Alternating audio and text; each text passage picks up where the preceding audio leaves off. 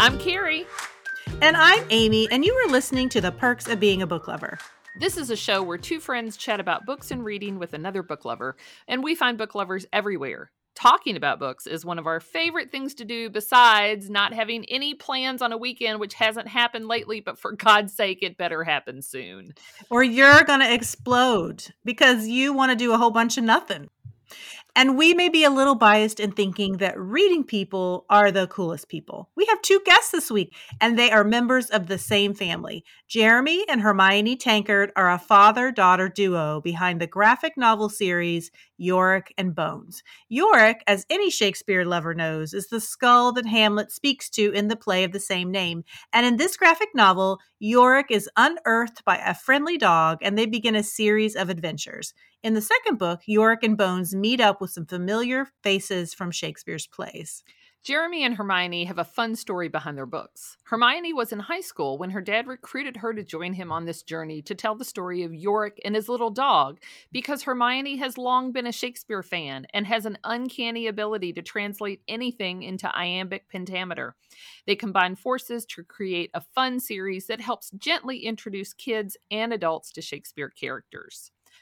But first, but first, so you were a guest at the Louisville Book Festival this weekend. I was, and it was it was very cool. I enjoyed it. Got to talk to some people. They asked questions and got to tell the story of about how we got into this and you know some of our responsibilities and what you bring to it. I said Amy brings the enthusiasm and I bring the "Are you effing crazy?" That's, that's what I bring to it. Yeah, that's a that that pretty much sums up our working relationship.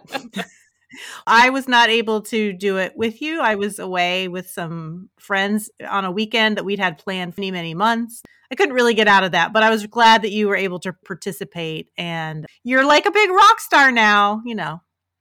I guess, except without the drugs and the excitement and the leather.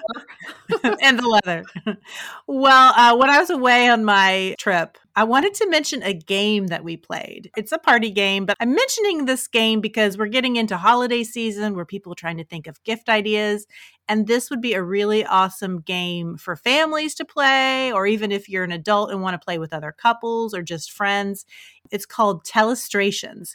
And it's basically like the game Telephone, you know, where you mm-hmm. whisper mm-hmm. something in somebody's ear and then they whisper it to the next person. And then by the end, you look to see whether the thing that was whispered is the same thing that comes out in the end.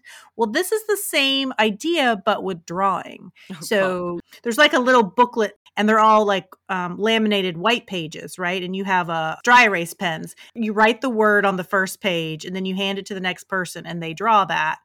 And then they hand it to the next person, and the next person has to write the word of what they think the drawing before it was. And you go on like this, alternating people until the very end. And then you see if the word that comes out in the end is the same thing that was written in the beginning. And it can be really funny. And like I said, I think it would be good for families with kids as well as adults. So there's a, a game idea for people out there. Okay, I'm confused. So mm-hmm. the first person writes the word. Right. The next person draws the picture. Right. The next person writes a word of of what they think that picture, picture is. Okay, and then what does the next person do? they draw a picture of the word that the person before them wrote down. You see what I oh, mean? So, gotcha, gotcha, gotcha. Okay. So okay. it goes, you know, back and forth and back and forth and back. You know, it's word, gotcha. picture, word, picture, word. Gotcha. Picture, gotcha depending gotcha. on how many people you have. Gotcha. Right. Very cool. Yeah, good Christmas idea there. Then when we came back yesterday, we went to a few open houses in town because we are thinking about moving to a different part of Louisville in the spring and summer of next year. And we wanted to kind of get an idea of what we could get for our money in the areas that we have in mind. So, okay, wait a minute. I didn't know this. You what? came home. Well, no, no, no, no, no. I know that you're looking to move. What I'm saying, I didn't know this. I didn't know that you came home yesterday from a, a weekend and then went house hunting. Well, in the same yes. day. Yeah, but we really we kind of got a late start. We only really did it for like an hour, and all the houses were sort of in the same area. I think we, I think we we only went into two houses. That seems like so. a lot. No, I'm tired. That's too much. exhausted. That's too much for one day. That's just, that's just crazy. You just you live a different life from me, Amy. You just you just go go go go go. I go go go, and then I complain about it. Oh, it makes me so tired. Next weekend, I'm doing nothing. That was really interesting. You talking about all that stuff, and so let's listen to people who are more interesting than us talking about our boring weekends. Let's talk to Jeremy and Hermione. Jeremy and Hermione Tankard, thank you both so much for joining us. We're so excited. Thank you for having us. It's a Thank it's a you for having us. Yeah. So last year, Carrie introduced me to your first book, Yorick and Bones. And she reads a lot of graphic novels. I do not, but I fell in love with it immediately, a lot because of the dog, I'll be honest. And so this year, when we were thinking about possible guests, we both were just so excited that you all agreed to be guests on our show because we love your books. But we always like to ask our guests about their childhood and their teenage reading habits. So, were both of you big readers uh, during that time of your life? I was not.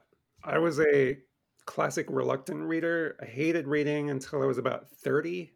So I always like, when I go into schools to talk to kids, I always say, if you want to know what irony is, it's the fact that I'm here talking to you about being an author, because I hated reading. So no, I, I read books because I had to in school. I enjoyed them when I read them, but there's always a million other things I would rather do. But Hermione, she was a reader.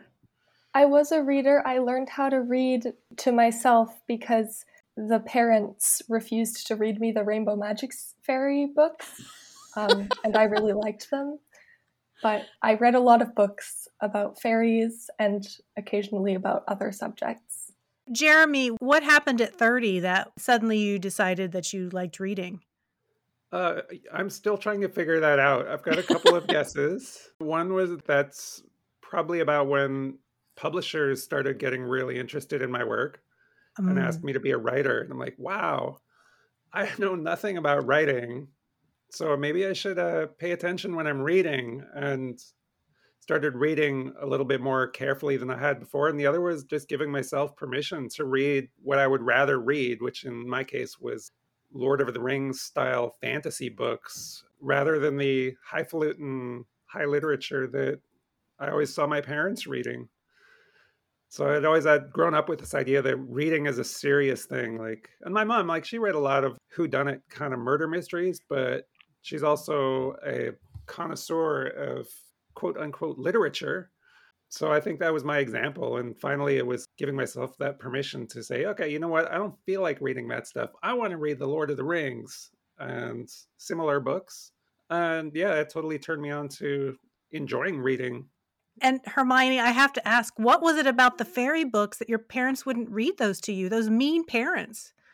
I'm not sure. I think my dad didn't like the illustrations. Dad, is that true? Uh, yes. but I have also I don't like putting down books by other people. So they were not books that I enjoyed and they were so mass produced. But lots of kids love them. So far be it for me to deny them their enjoyment of the books. But they were not for me. I think I read one chapter of one book to Hermione and looked at her and said, This is terrible. I am not going to read anymore, but if you want to read it, you go right ahead. Jeremy, you you're the author illustrator, and I think I've even heard the term authorstrator used to refer to you. Yep. Your children's picture books date back to 2007. I think I have that right. So, Yep. how did you get into the picture book business? Tell us a little bit about that. It was one of those fairy tale kind of experiences getting into publishing where I had been shopping my illustration work around to children's publishers because despite being a reluctant reader, making illustrated books was a lifelong childhood dream. Um, and to my surprise, a lot of the big New York publishers were interested. So I went there to see how serious they were about it. Um, I had some lovely meetings, and then a couple of editors at these big publishers said, "You know what, Jeremy? We don't think you are actually an illustrator. You're actually a writer. You just don't know it yet." So Hmm. they encouraged me to put my writing hat on, see how it fit. It didn't fit very well, but I'm willing to try anything. And the offers they made were so good that basically they said, we'll let you come straight to us, the editors, rather than going through our normal submissions procedures. And we will happily walk you through whatever you've done and offer you feedback and criticism. And I guess I was just old enough to realize how good that offer was. And I knew how mm-hmm. competitive it is getting into children's publishing. So took a couple of writing classes, started pitching manuscripts at them and getting feedback from them. And like I wasn't looking to be a writer at all, but got into it by accident because a couple of editors said, "We think you're a writer, and it might be hmm. quicker route to being published will be to write and illustrate your own book." So, was it always your professional plan to try to illustrate children's books, or did you have something else in mind uh, with, I, with art originally? I went to art university because I had two chief interests. One was children's picture books, which I never really outgrew, and the other was Marvel comic books.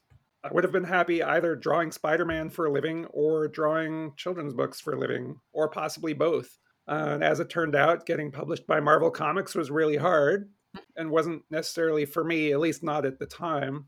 But picture books were within the realm of possibility and offer a lot more scope for variations in art style and whatnot. So it was definitely a an end goal right from very early on.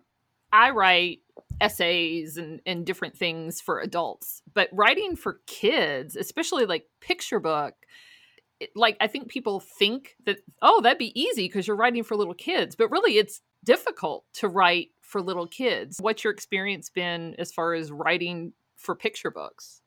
I think when I first started doing it, I had this moment of, oh, this is going to be easy. The book is only 32 pages long. How hard can this really be?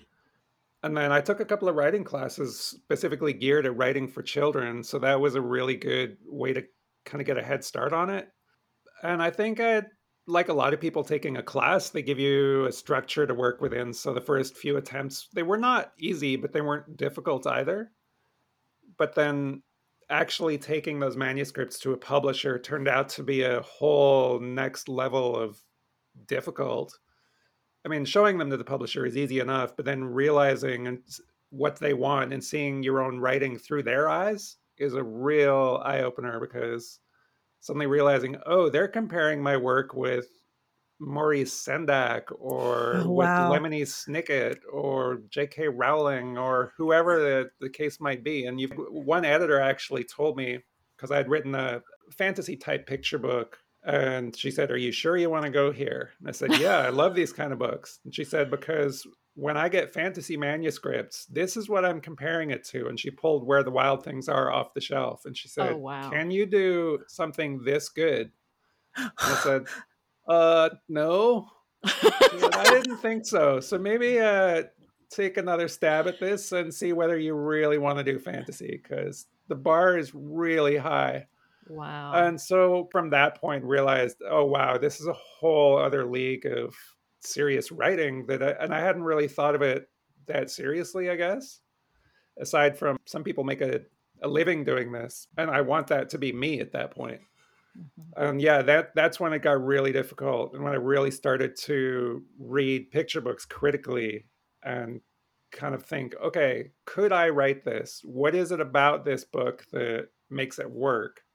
And started to really read picture books critically and like deconstruct them and dissect them. And I would do things like open a book and then type the manuscript out so that I could read it without the pictures, mm. just to see mm. how does this sound if I'm not looking at the pictures because it flows so well when I read it to little Hermione, for example. But she's looking at the pictures, and I'm an illustrator, so I'm always looking at the art too. But actually, reading some of those manuscripts of favorite picture books without the pictures was a real game changer for me. Wow.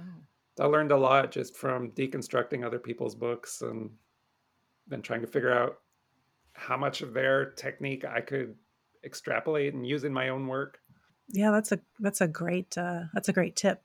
So, Hermione, you and your dad collaborated on a graphic novel series called Yorick and Bones. Can you tell our listeners just like a little explanation of those books?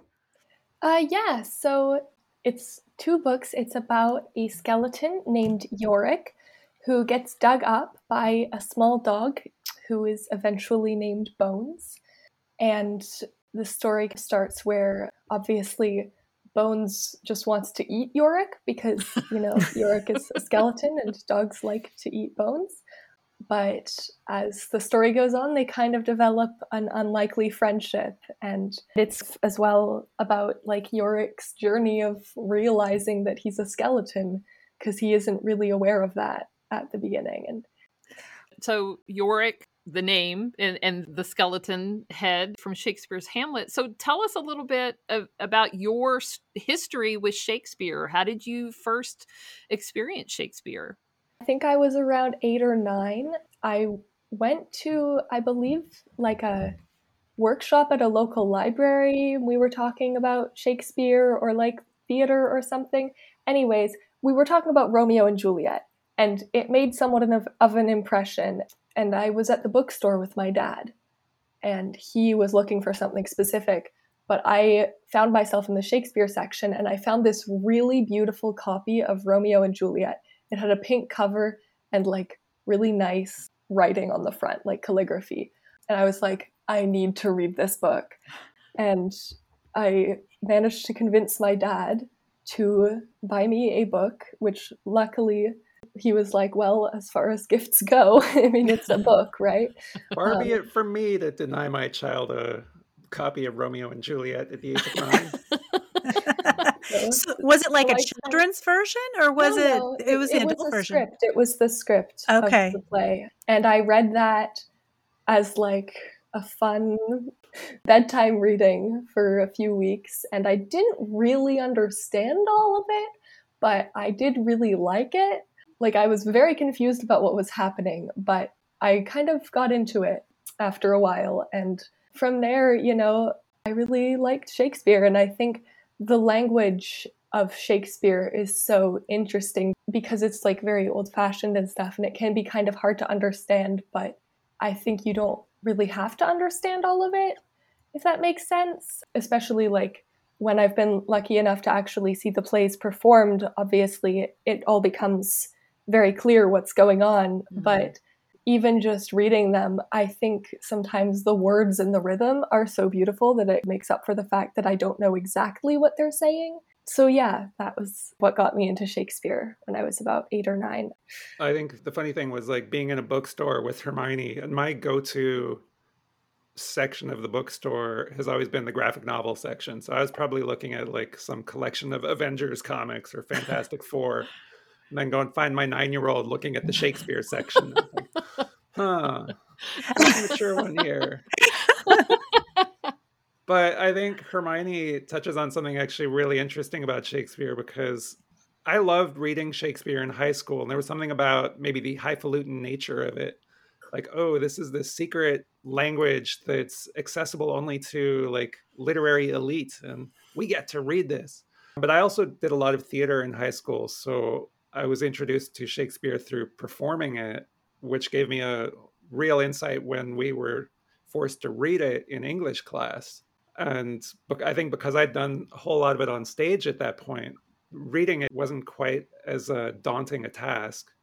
But Hermione, like, she has a real interest in opera and performing opera. And I think opera is kind of similar and like it's made to be performed. Like, I don't mm-hmm. particularly love listening to opera when I hear it on the radio Mm-hmm. But there's something about seeing it live when you think, oh, this makes sense. These big dramatic arias, they're beautiful and they're entertaining to watch. And there's all this other stuff going on other than just the voice and the the orchestra.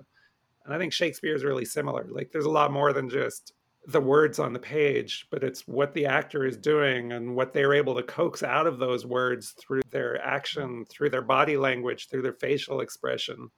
So I think Definitely, a lot of people would yeah. probably enjoy Shakespeare so much more if they were presented with professional actors or watching it in movie formats. So, who came up with the idea of having Yorick, the skull from Shakespeare's Hamlet, as the protagonist for a book? And how did the other person react to that idea? So, the, the book was originally going to be called Scully and Bones, and I had nothing to do with it. It was very much my dad's project but he brought me on board because I could write in iambic pentameter, and uh, we thought it would be really funny if the skeleton spoke in iambic pentameter. And he just came up to me one day, like came bounding out of his studio and said, like, "What if the skeleton was called Yorick, like the skull in Hamlet?" and I was like, "Oh my god, I love it!" So yeah, that was where the name came in, I think. If you can pardon the extremely terrible pun, it was uh, a no-brainer. um, the perfect because, dad joke right there. Yeah, exactly, exactly. But yeah, I, I'd written this book about a skeleton who gets dug up and consumed by, or attempted consumed by a small dog.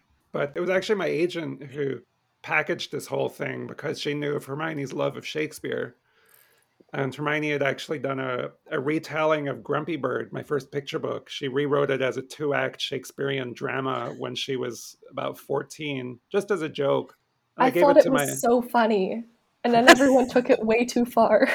Well, it was. It was hilarious. it was melodramatic and ridiculous. And it was, and it was so good. And then Holly, my agent, she thought it was hilarious and took it very seriously because I'd been struggling on this book for such a long time at that point, she said, How do you feel about collaborating with your daughter? Because I think she's a fantastic writer and she's got this weird gift for iambic pentameter. Maybe the only thing your story needs is to be retold through a totally different voice than the voice that you've been using for all these years. And so, really, all Hermione did at that point was take act one of the first book and rewrite what I'd already written into iambic pentameter. But she took a lot of liberties with it, added lines, stretched things out, wrote in jokes that I hadn't even thought of.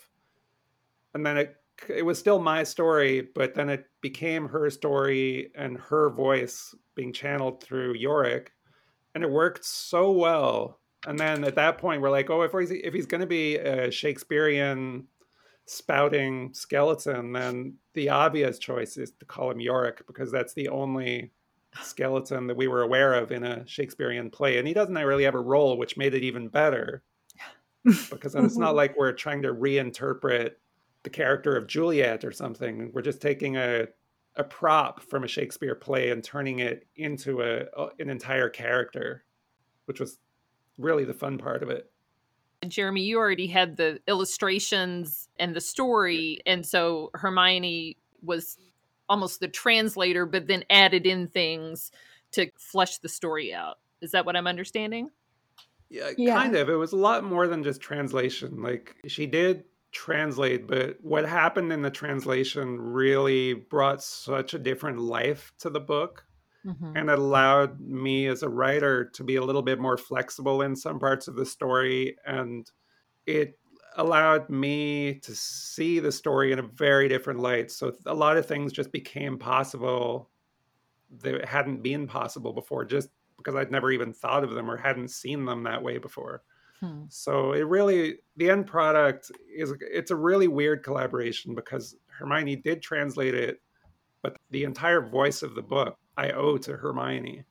I very much viewed it as a translation at the beginning, and I thought that I was going to be credited as a translator, like in the acknowledgments. But then I took a lot of liberties, changed some stuff, and my dad was like, "Okay, you're the co-author now." I was like, "Oh, yay!"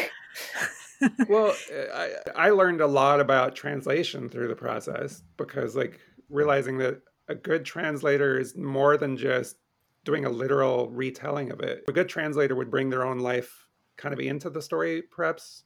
But mm-hmm. this one crossed the line where it became a lot more than a translation because yeah. the end product, the words on the page, are so very much Hermione that she really had to have co author status at that. And she deserved it. Thanks. It wouldn't, it wouldn't have been the same book without her, and I certainly couldn't have done it in iambic pentameter. No way.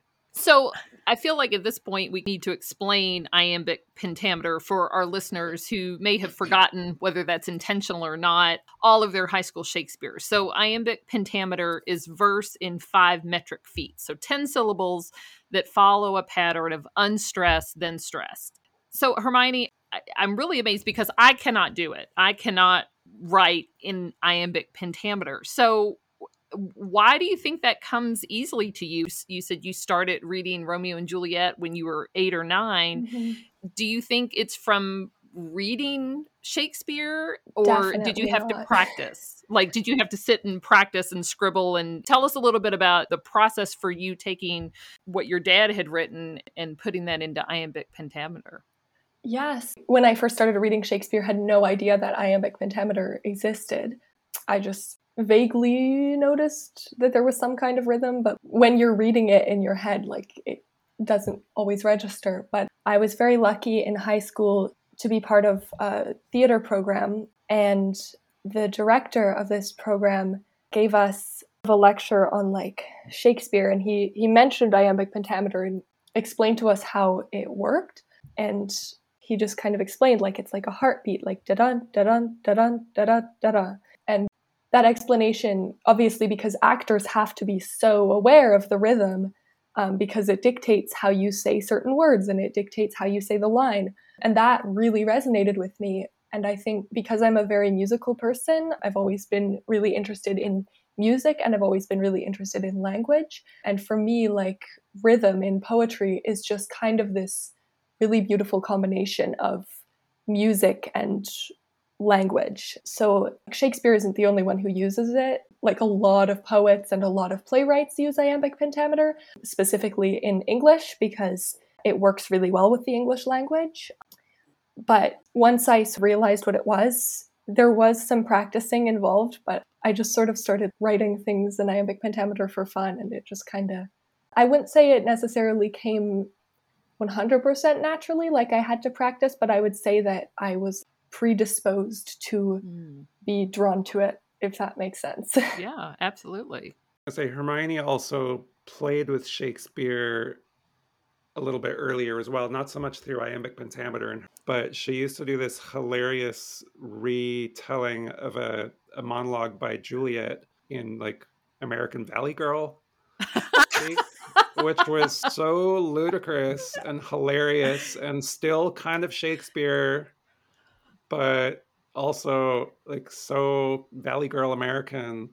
And she was doing that like at 13 or 14. So I was I think she was figuring out how you could play with the language of Shakespeare really early. So I think by the time she had this teacher explaining the the heartbeat of the language, she was ready to hear it, maybe. Mhm. hmm So I want to know what it was like to collaborate with each other. So Jeremy, I know you've illustrated books with other authors, but it's different when it's your daughter. There's a the whole parent-child thing going on there. So did you have to set up parameters on how your collaboration would work, or was it just something that you talked about like over the dinner table, or after you'd asked her to take out the trash or do the dishes? How did that work? It, there were not like strict parameters around it. It- Mhm. Hermione agreed to do this when my agent had pitched the idea. And I didn't actually want to do this book with anyone else because at that point I'd spent probably six years working on it and rewriting it over and over again. But when she pitched the idea of working with Hermione, I thought, well, that's uh, if there's anybody who I'm willing to share this thing with after all these years, it is Hermione. I, just because it would be fun. And as an author and as a dad, just how much fun is it to share this kind of really both personal and professional thing that I do for a living? How fun is it to share with your own kid who is at an age where they're old enough to really appreciate it and kind of think, hey, I'm getting to be a part of this thing? And I don't know if that's how you felt about it, Hermione, but It is, yeah. yeah. Like, I think there were times where I almost viewed it as like a chore because I was in high school and I was like, oh, I already have to write essays for school. But then I would remember, like, this isn't an essay. This is something I've agreed to. And it's my dad's project and he cares so much about it and he spent so long on it. And it's a project that I really, really love. I love the story and I loved everything that my dad had set up about it. I think the first time I read the script, I was like, damn, how am I going to improve this? Oh, so thanks, Hermione. it was a really personal project. And yeah, I don't think we ever sat down and like talked about parameters. It always came up very organically, I guess. Mhm. My dad works from home. So, like, if he needed to talk to me, like, I didn't really have much of a social life in high school. He would just come find me. you didn't have to make an appointment with with Yeah. him to exactly. We made appointments with the coffee shop. It's true. Yeah. We, we did write at coffee shops a lot. Well, as a parent of children who were recently teenagers, what a gift to be able to do that with your daughter, too. Because I found when my kids were that age, I was searching for something that we could do together or some way to help bond us. Because oftentimes that's an age where things can be difficult. And it's nice to have something that you share that you can bond. So, what a great for sure. gift that was. Yeah. Well, Yeah. I, I would say Hermione and I have always got along really well. Like hmm any parent child relationship, there's going to be ups and downs, especially through the teenage years. But communication lines are always open. And I think we've always enjoyed each other's company. So Yeah. it was never a chore to hang out. And she was fun to discuss things with, especially working on book two of this because Hermione had read so much Shakespeare and she was in her older teens at that point. So it was really fun to say, okay, I've got this idea. What do you think about having a scene with the witches from Macbeth? And Hermione would get really excited because they don't speak in iambic pentameter, they speak in rhyming couplets. And so I would run things past her and she'd be excited. Oh, I know that character. I know what I could do with that. That would be really fun. You have to include something about soup, or whatever the, the, the thing might be. Yeah. She's like, she saw all the possibilities that There's I a lot of- didn't see. Bouncing up and down excitedly at the dinner table. Yes. In the second book, Jeremy, did you write the book and then she would come in and make it into the Shakespeare mode? Or did Hermione, you just do that from the beginning? And so you sort of wrote it together? The first book obviously was so clearly set up because he'd been working on it for so long. The second book, I had a bit of input on the story. You know, like we discussed it a lot. He wrote a bare bones script, if that makes sense. That was in like my final year of high school. So I had very little free time. I wanted to be involved more, but it worked out the way it did. And he kind of created like this very basic script for me. And then I, I guess, kind of like embellished it a lot. Yeah. And he was very clear about like what he wanted to draw in that book as well. So I know, Jeremy, you said your agent from the first book had the idea of writing it like Shakespeare. So was there a concern just because, you know, Shakespeare seems like can feel very scary to people. So at any point did you or Hermione or your agent worry how our audiences going to receive this? And do you think that it being a graphic novel makes Shakespeare a little less intimidating? Yeah, I, I don't know. It's a hard one to answer. Shakespeare, I think, is universally feared by high school students because Mhm. it's it's difficult language.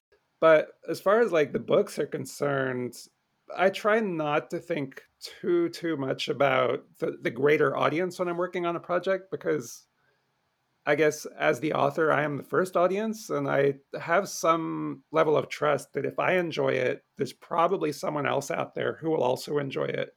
Yeah, like it will And I- find its audience, right? Yeah. Mhm. And I trust that if a publisher is making an offer on the book, that they see potential there.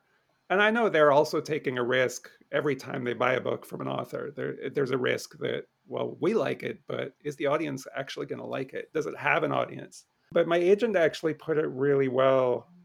Um, and my editor, they, they said the really fun thing about these books is they are not retelling an original Shakespeare play. So they don't have the baggage of Hamlet or mm-hmm. Macbeth or Romeo and Juliet attached to it.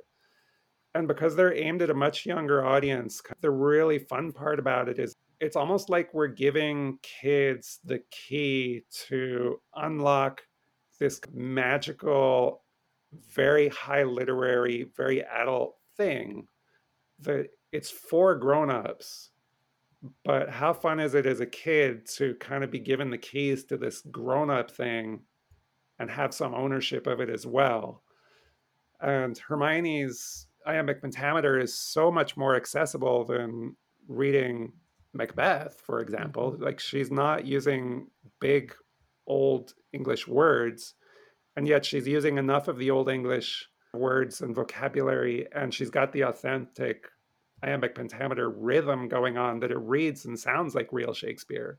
But yet it's more accessible to kids and to adults, honestly. Like I think anybody could could enjoy these books, even if they don't love Shakespeare. Maybe especially if they don't love Shakespeare. Mm-hmm. Yeah. Yeah. So yeah, I, th- I think that the audience is broad. Well, we love them. Well, thank you both so much. It has been so fascinating hearing about your all's processes and collaboration. We are going to take a short break, and when we come back, we're all going to talk about what we're reading.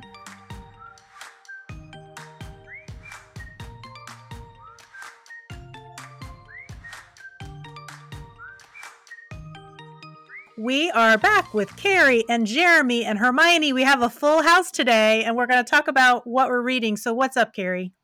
So, I picked up a book. We have a, a Scandinavian bakery here locally, and I, I, don't know if this was the first place I saw it, but it, it's called the Moomins. M O O M I N S, the Moomins. And so I had seen like an illustration or a book there, and I ended up picking up the book Comet in Moominland at the Bookworks book sale that they had recently. My mom and I went. And so this book is actually the second book in the series. It's by a Finnish writer named Tove Jansson. So I, I had a couple feelings about it. I enjoyed it. It is a kid's book, it's illustrated.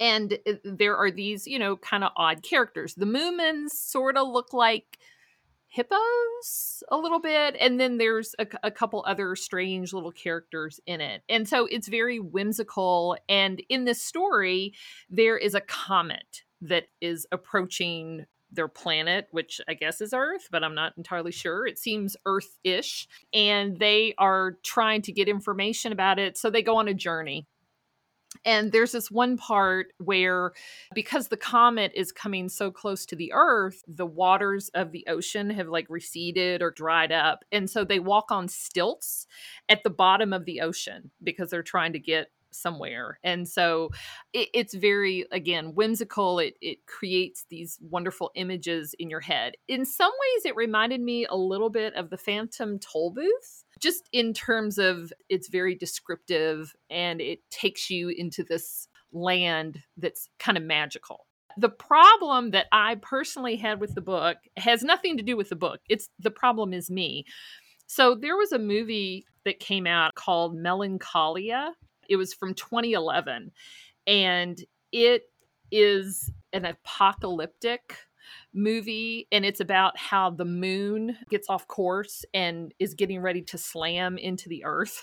and so as I was reading this book, Comet in Moominland, I was having like flashbacks of that movie, which freaked me out. And so I don't think a child or any adult who hasn't th- seen that movie is going to be fine reading this book. But as I was reading the book, I kept thinking about that movie I'll, I'll give you the spoiler. The comet brushes by the planet and goes off on its merry way. And, you know, it, it's a children's book. So everything works out in the end. But the whole time I kept reading it thinking that something terrible was going to happen. And I blame that 2011 film on me finding this book way more stressful than it should have been. So anyway, I would recommend it. It just if you've read the Phantom Tollbooth, if you like whimsy, so I have a couple questions. First of all, yeah. when you say it's a children's book, like what age are you talking? Uh, third, fourth, fifth grade, and and depending on the reader. I mean, you know, if you have a second grader who's a strong reader, it's a chapter book. It okay. is not a picture book, but it does have illustrations more than than what a normal chapter book would have. The second thing is you said this is second in the series. Is, does each book stand alone or did you feel like you were missing something because you started with number 2 instead of no. reading number 1? No, I didn't. It's a fairly simple story. There's there's Moomin Mama and Moomin Papa and Moomin Troll, their child. I mean, it's a kid's book, so it, it's pretty self-explanatory. You know, there wasn't anything that complicated it and felt like I didn't know what was going on. I love the Moomins just for their kind of very matter of fact way that they deal with everything that's thrown at them. They're they're kind of quirky and funny and weird.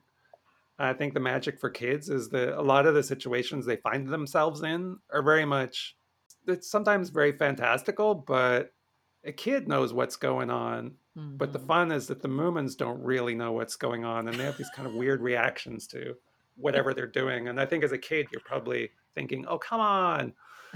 That's not how you're supposed to do it. And yet it's really fun watching how they do whatever it is they do, tackling whatever problem is being thrown at them.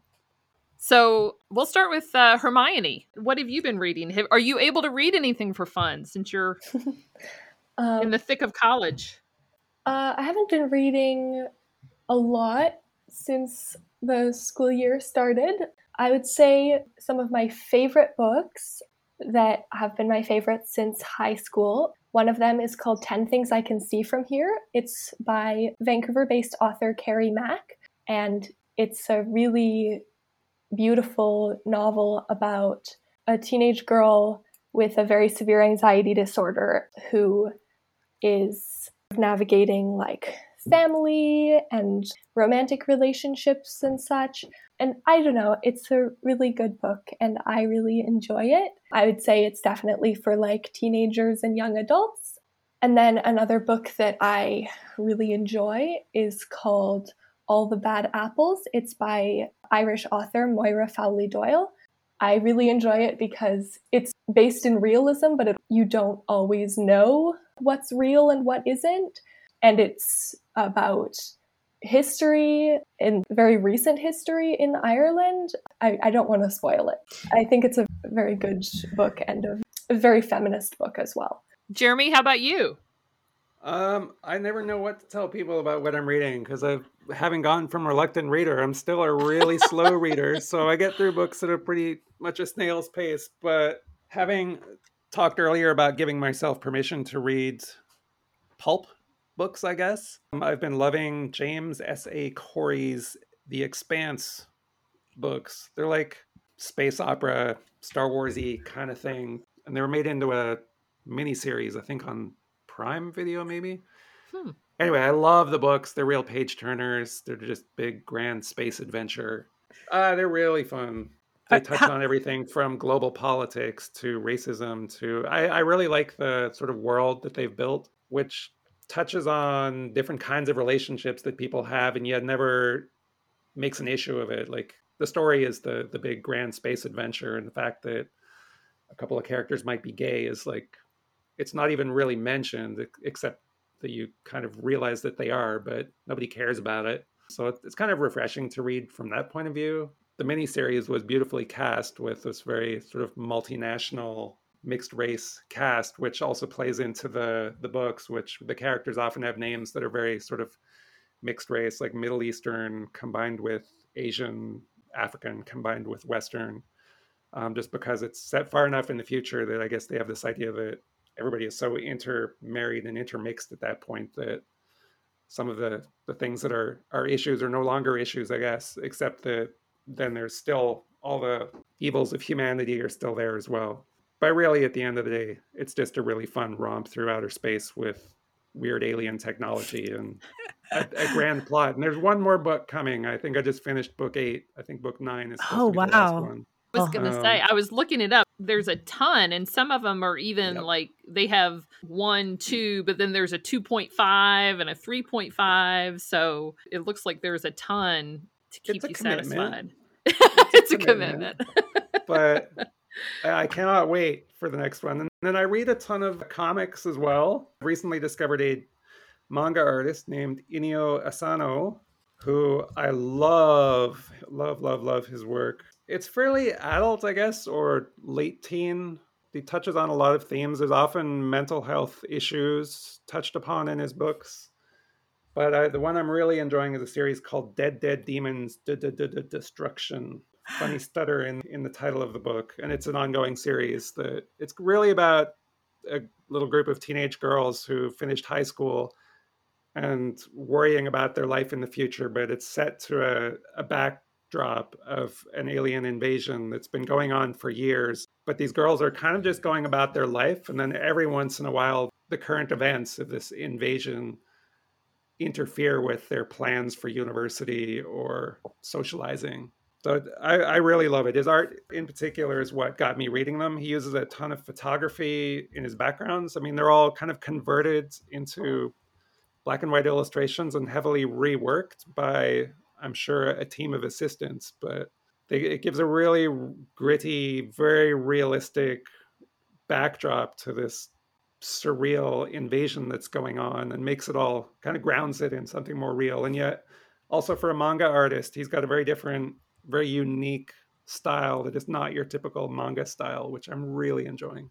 I am always happy to hear about manga. Uh, I have a 14 year old and he loves manga. What I love about manga is the huge variety that they have. I think a much wider variety than we have in North American comics. Like they have comics for literally everyone. Mm-hmm. You want a comic book about playing tennis? They've got one. You want one about being in a rock band? They've got one. You yeah. want one about alien invasions? There's a ton of those. They got westerns. They've got literally every genre you could possibly think of and more. When I was growing up, really my only choices were Marvel and DC comics. Right. More variety now, but like the choice was Spider-Man or Batman. Those are both really kind of the same the same genre. Right. So it's a, it's really refreshing that manga. That's probably why manga has caught on the way it has here. It's just there's such variety, and I think there's things that speak to teens now that that Western comics didn't offer years ago, and now they're right. starting to catch up and say, "Hey, wait a minute." Kids are all reading these manga things. Let's see what they've got to offer, and maybe we can offer it too. Well, Amy, what have you been reading over at your place? So I just finished an audiobook called Under the Egg by Laura Marx Fitzgerald. And this is a middle grade book, came out in 2014. I'd never heard of this book, so it wasn't like it's a book that was on my TBR. But I was scrolling through Libby looking for an audiobook to listen to. The description of this book intrigued me and I decided to give it a try. I'm so glad I did because I just love this book. So in Under the Egg, what we have is a main character, Theodora Tenpenny, who lives in a once magnificent brownstone and Greenwich Village that has been in her family for generations. But with each generation, the family becomes a little bit poorer until we get to Theo and her mother, who only have $382 to their names. And they lived with Theo's grandfather, who was an artist, but he was recently hit by a car and he died. And his last words to Theo were, Look under the egg. So the home has become shabby. Theo has to be the adult in the house because Theo's mom you get the sense that she has a mental illness of some sort, such that she doesn't want to deal with reality. She doesn't want to go outside their home. So she sits in her room all day and works on complicated math theorems for a doctorate that she's been plugging away at for decades and most likely will never finish. So Theo is left trying to figure out how to pay their bills. So one day, Theo takes down a picture that hung over the mantle that was something that her grandfather had painted and it was a painting of an egg. And so she's looking under the painting because she remembers what her grandfather had said to look under the egg. And when she lays the painting down in her grandfather's painting workshop, she accidentally splashes some rubbing alcohol on it. And suddenly the egg disappears, but there's another painting and underneath it becomes visible. And the more she looks at it, the more Theo thinks that this work of art looks like something from the Renaissance. She's actually quite knowledgeable about art. Her grandfather had been a security guard at the Metropolitan Museum of Art. So this is the beginning of a mystery that Theo and her new friend from next door, Bodhi, try to solve.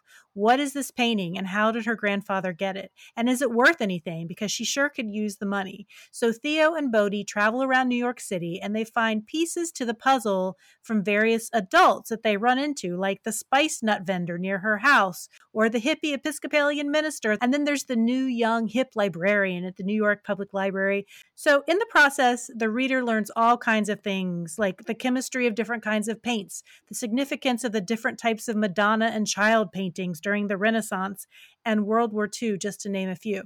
As I was reading this book, I was so excited about it. I emailed friends of mine who are artists to recommend it to them. And I even emailed the educational director of our local art museum because I thought she would enjoy it too. The author studied art history at Harvard and Cambridge, so uh, I would assume that she knows her stuff. This is a middle grade book, but I definitely think it's one that adults will appreciate as well Theo needs to act like an adult because of her circumstances, and she is smart and resourceful. So I think adults will appreciate this book as much as middle school and high schoolers. As far as what age level this is for, unless you have a very advanced elementary school child, I don't think that this will work as well for like a fourth or a fifth grader even if they are reading above their grade level, just because some of the art topics require some analytical abilities.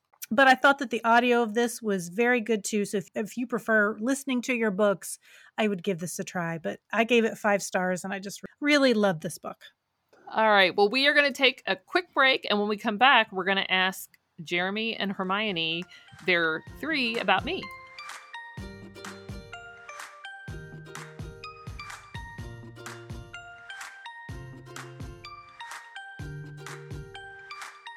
We are back with Jeremy and Hermione, and we're going to do the three about me. So, Jeremy, you have an interest in Kung Fu. And when I think of Kung Fu, I think of that song Kung Fu Fighting from the 1970s or the animated film Kung Fu Panda. So, explain what Kung Fu really is and how long have you done it and what do you like about it?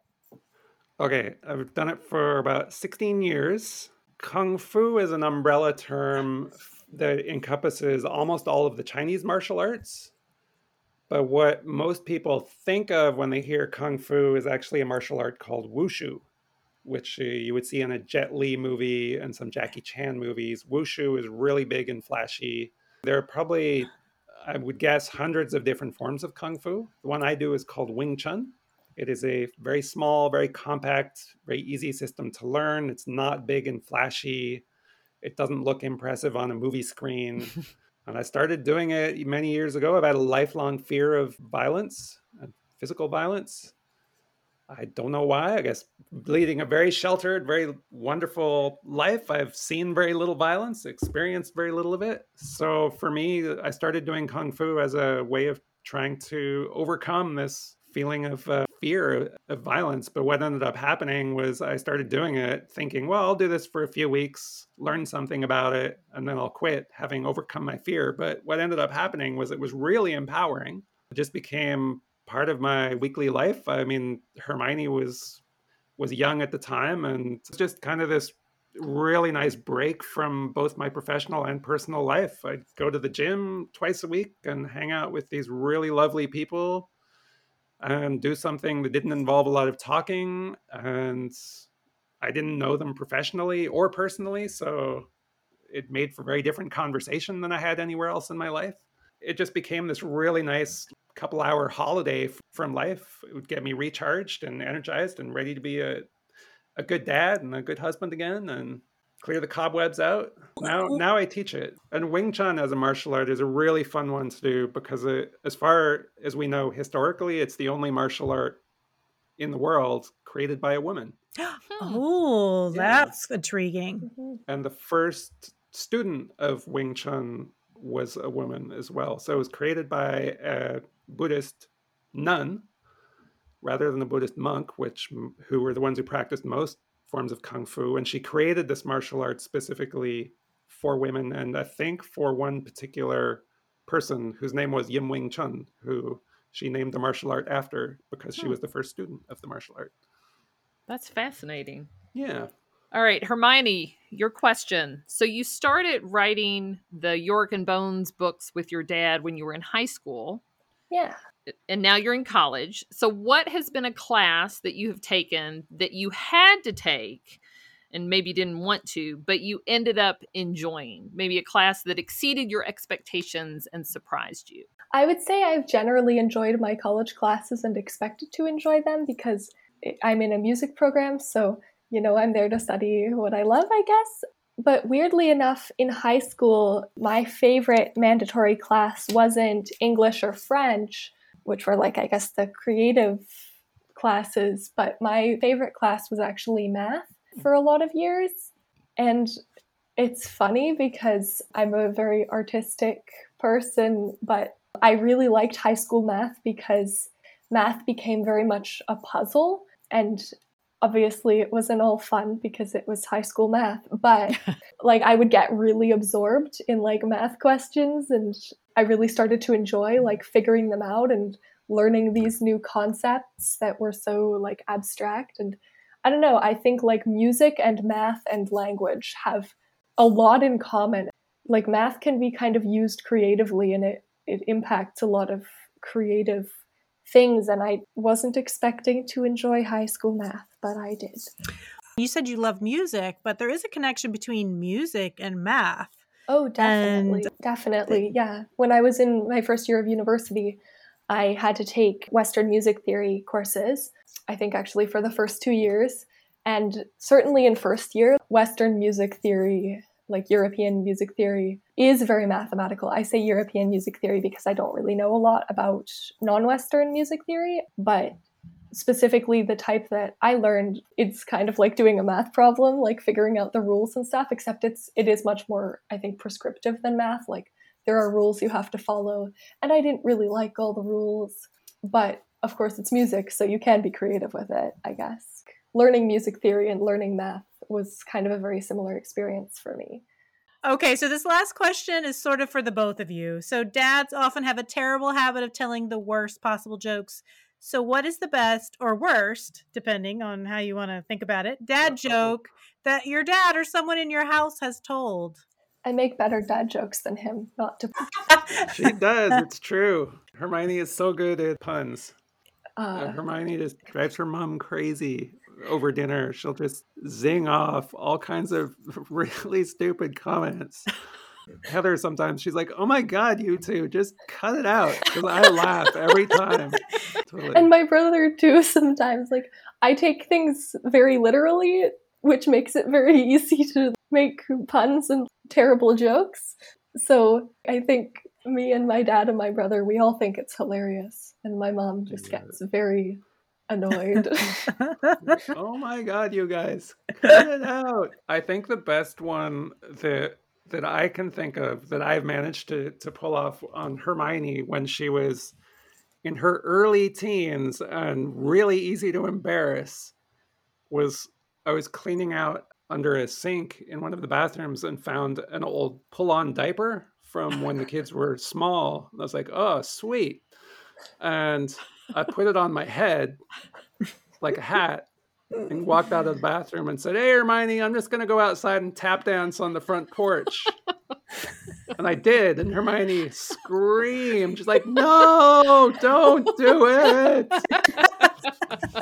being, being, a good gag, I used it more than once, like coming out of the somewhere with a diaper on my head and saying, Well, I'm just going to go for a jog, Hermione. And I'd run out of the house and up the street. And she'd go, No, cut it out he looks too much like me. I can't I can't pretend I'm not related to him. it's true. You still collaborated with him on the Yorick and Bones book. So Oh yes, we're friends. I'm glad the diaper escapades did not thwart the creative endeavors. Yeah, I'm very lucky to have a dad that I get along so well with, I think. Well, you all are delightful. We have enjoyed so much talking with you on this rainy day. Thanks so much for joining us and telling us all about your books and about you. Well, thank you so much for having us. Yeah, thank you. This was lovely. You can find out more about Jeremy Tankard's books, including the ones he created with Hermione, at his website, jeremytankard.com, and on his Instagram at jeremytankboy. Thanks for joining us this week. Follow us on Facebook at The Perks of Being a Book Lover or on Instagram at Perks of Being a Book Lover Pod to see what we're up to. For show notes for any episode, go to our website at www.perksofbeingabooklover.com.